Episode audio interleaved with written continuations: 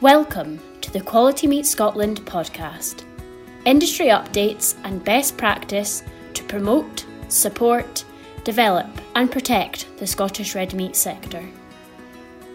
Hello, and thanks very much for downloading this podcast. I'm Mark Stephen. And it's maybe a wee bit late in the day to be saying it, but I'll say it anyway. Happy New Year to you. For months in the run up to the year end, we were being bombarded by government adverts telling us to prepare for Brexit, that come the 31st of December, things were going to change and that we needed to get ready, which is fine, but back then, and we're only talking a few weeks ago, nobody really knew what we were getting ready for. So here we are, two weeks in. Are things any clearer now? Joining me this week for a post Brexit market update, uh, Ian McDonald, Senior Economics Analyst for QMS.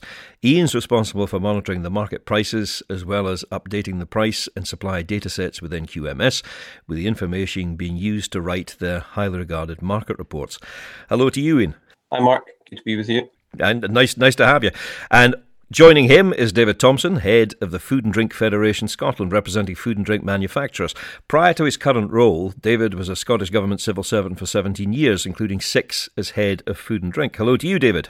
Hi, Mark. Can I start with you? I mean, what has changed? Can you outline the deal we now have with Europe? Yeah, so the deal that we signed on the 24th of December means that a lot of things have changed. Let's start with the good news. The good news is that there are to be no tariffs.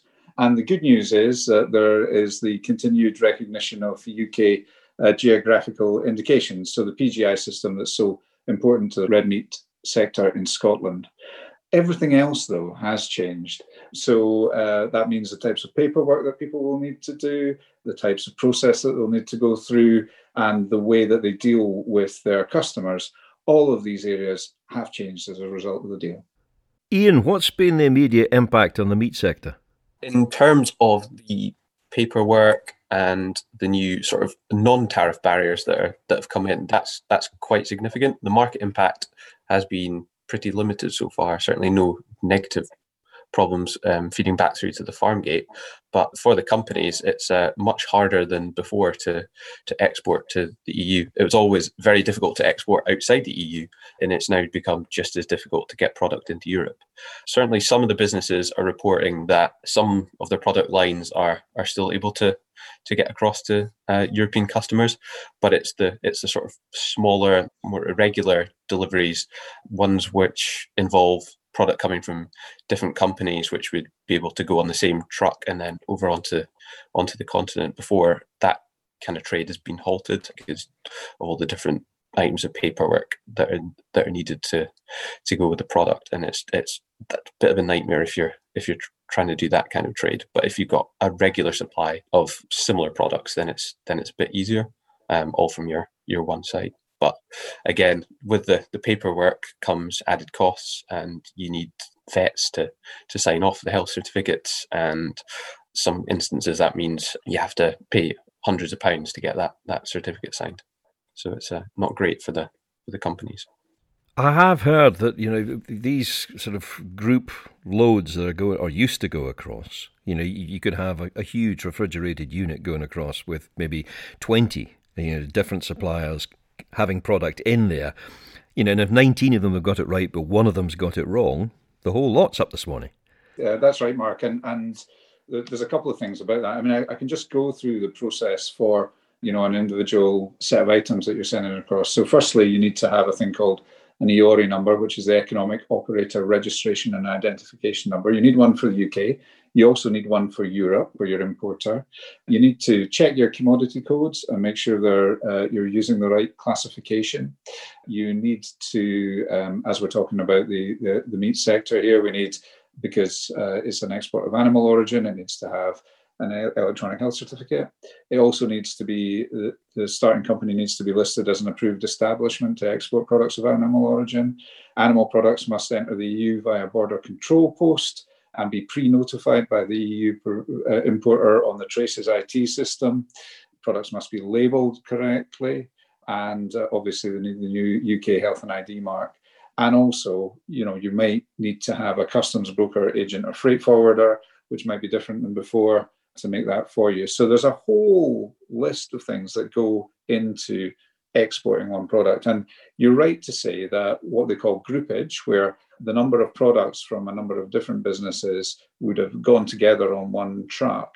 That is proving incredibly problematic because each element of that truckload now needs to do all this level of paperwork and um, organization. So if one person gets it wrong, that's a really significant issue. And what we're seeing right now in the news headlines, in the national news headlines, uh, is the effect of groupage on the seafood exporters who are uh, currently uh, having a really difficult time in getting the groupage loads uh, across to the EU for a vast variety of reasons. So I've used the term already that the the seafood exports are maybe the canary in the coal mine for a lot of general food exports from, from Scotland. They've had to go first because they've got fresh and live produce. And so there may well be some big issues to come for anyone who uses groupage. And we've already seen uh, this week uh, a number of the businesses that offer groupage uh, begin to say that they can't offer that service for the next uh, few days or maybe even to the end of the month. So there are big problems being stored up there. That list of requirements that, that you reeled off there, David, which to use a technical term sounded frankly hellish, how much of that is new? How much of that would pre existed the 31st of December? Other than making sure that you have labelled your stuff correctly and that you are licensed to process meat, all of it is new for export to the European Union. How has the market responded so far to this, Ian? Well, yeah, that's the that's the the, the thing. So despite all this new paperwork and companies uh, exporting, saying that their exports have been reduced, and some companies probably aren't exporting at all. Certainly, the sh- the sheep market has been buoyant at the start of the year. Its prices have surged, um, and we've we've seen the market go above where it was even at the start of the new season, the new season peak. Um, so the sheep market is certainly uh, offset any issues on the trade side with the strength of domestic demand. Beef market uh, last week, the, the beef price at the abattoirs was, yep, it was holding up above where it had been in December its low point. Uh, still a couple of percent down on the autumn high, but uh, 9 10% higher than last year. So positive for the beef and lamb farmers so far. However, the, the pork market is it's had a difficult start to the year, so that's maybe the the one the one uh, disappointing thing for for the farmers. Why is the pork market suffering particularly? Uh, so there's a number of factors there. The second half of last year, uh, there was a lot of cheap pork on the European market. Problems with the pandemic in the pork plants in Germany and, and Holland. That meant that exports to China were reduced. And then in Germany, you had the health problems with African swine fever in wild boar, and that prevented Germany from exporting to a lot of big markets. So that German pork was uh, staying on the European market the European prices collapsed, and so there's a, a lot of cheap pork available for import.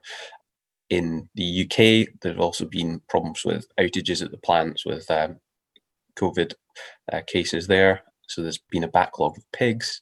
Uh, so that, that all acted to, to pressure the market. And with the backlog of pigs, those going into the plants have started to become a bit heavier. Um, so product maybe not perfect market specification, and that's been weighing on the market as well. David, I've seen several politicians portray this as, yeah, we basically just need to get our heads around some additional paperwork. You know, and, and, nobody likes change. I understand that, and this, you know, there's aspects of this that are completely new and therefore bothersome.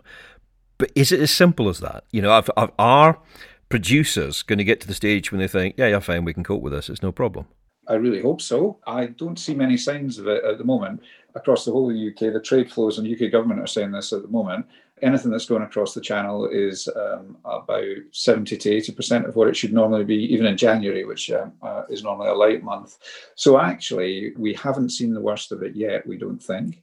We're also in a position where French customs have apparently been taking a light touch, but they're going to have to put an end to that. The Republic of Ireland's customs have purportedly been taking a light touch, but they're going to have to put an end to that relatively soon. So, yes, there is paperwork to be grappled with, but it's really complicated. You've got a new system, a computer system being put in place and being tested live rather than you know having had proper proper testing. So all of that means yes, there are lots of new things for people to deal with and lots of new procedures for people to deal with. So so I rather hope that they will get used to it, but it's unavoidable that this additional paperwork and additional work will cost companies business. It will slow down their ability to service their customers.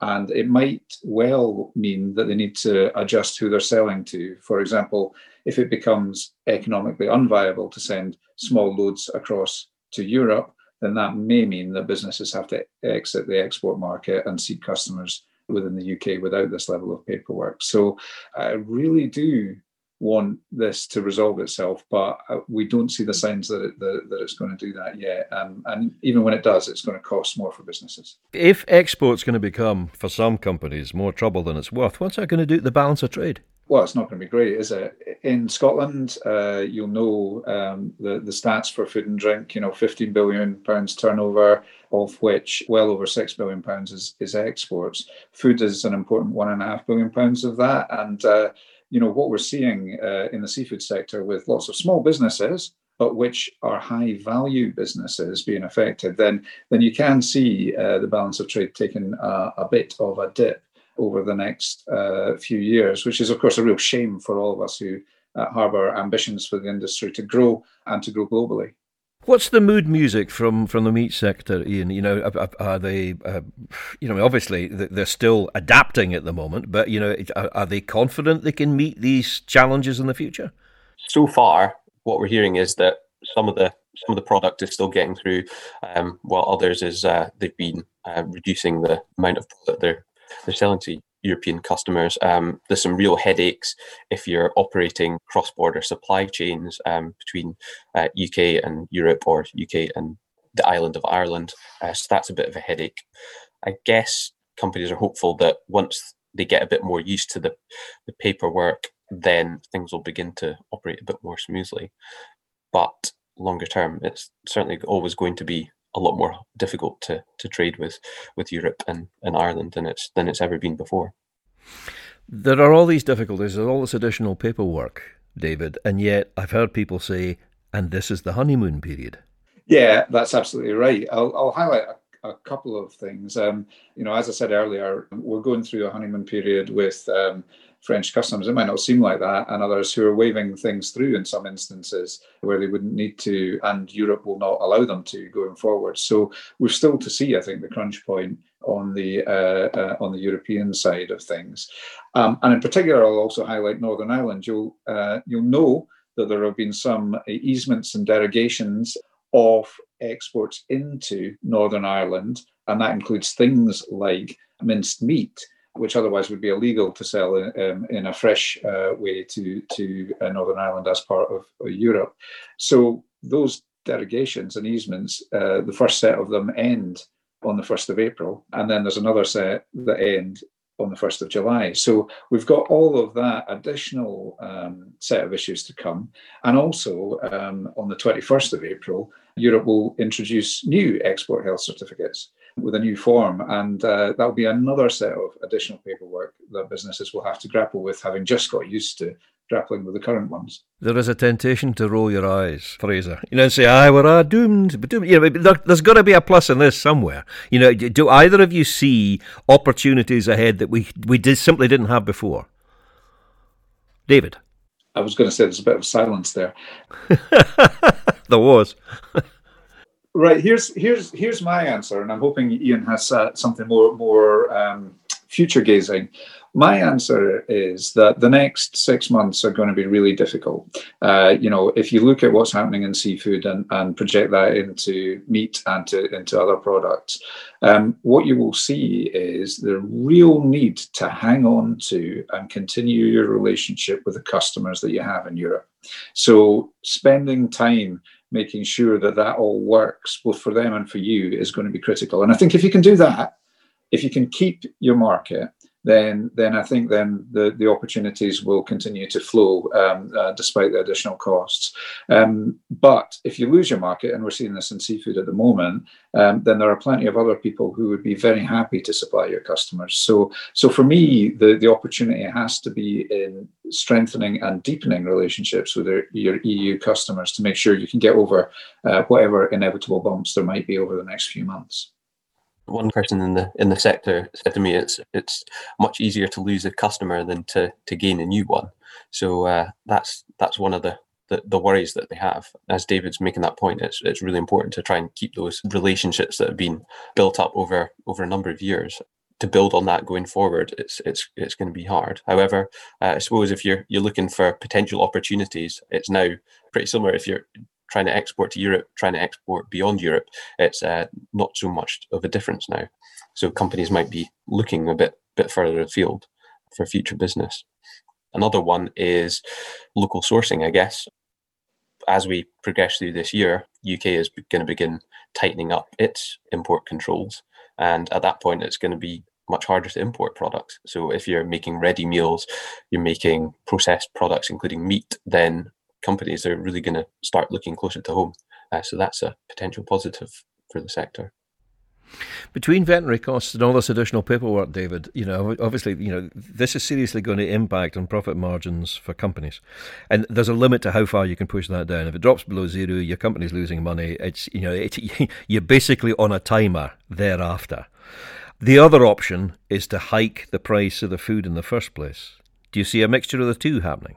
Yeah, I, th- I, I think there's an inevitability almost that that that, um, that has to be part of your, your mix of uh, um, you know supporting your business going forward. The you know there, there is uh, because there's no tariffs. That means that uh, in general, um, food prices are not necessarily going to rise to the level that ha- was predicted by some, including the British Retail Consortium, who were predicting, you know, a seven or eight percent rise in food prices at least if there had been a no deal Brexit. But obviously, there's going to be a pressure on food prices. There's also going to be a pressure on uh, cheaper imports from uh, European Union as well. So there's a limit to really what the market will bear uh, in terms of that. And certainly the indications that we're getting from companies that are reporting to us uh, who've been talking to uh, the supermarkets is that um, there isn't much appetite for price rises at the moment. Everyone, of course, is squeezed not just by Brexit but by the COVID pandemic, and uh, uh, in particular, supermarkets will want to defend low prices for customers who are feeling that economic squeeze of the pandemic. There's an old biblical quotation, you know, we see but through a clouded glass darkly. You know, certainly, you know, we're two weeks in and we're beginning to get a sense of what the implications are likely to be. Do you think that by the end of this year, by the end of 2021, you know, I'll put this to you first, Ian, that we will have a clear understanding of what we need to do? Uh, you would hope that after a full year of going through the new processes, that people would start to have, have learned them, got used to them, and the government officials at customs will have got used to them as well. So I'd be positive a year of the new processes. Well, yep, you'll be you'll be getting used to it, and uh, you'll be hopefully adding new customers. Might be that might be a bit much to ask for, but certainly uh, not losing customers. David.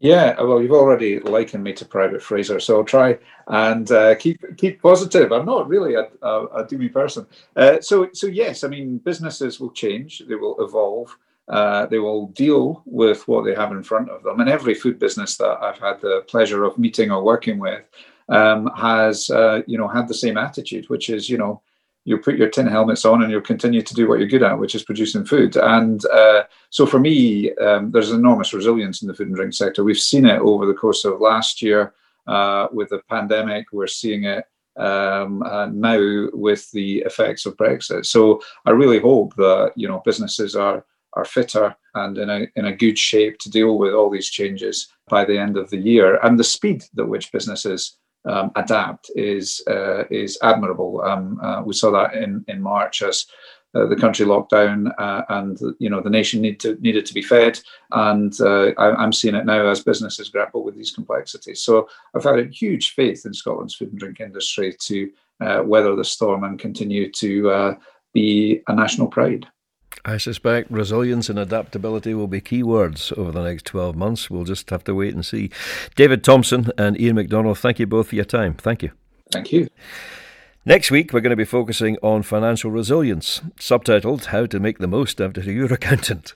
I'll be interested in hearing that myself. I'm Mark Stephen. Until the next time, thanks for listening.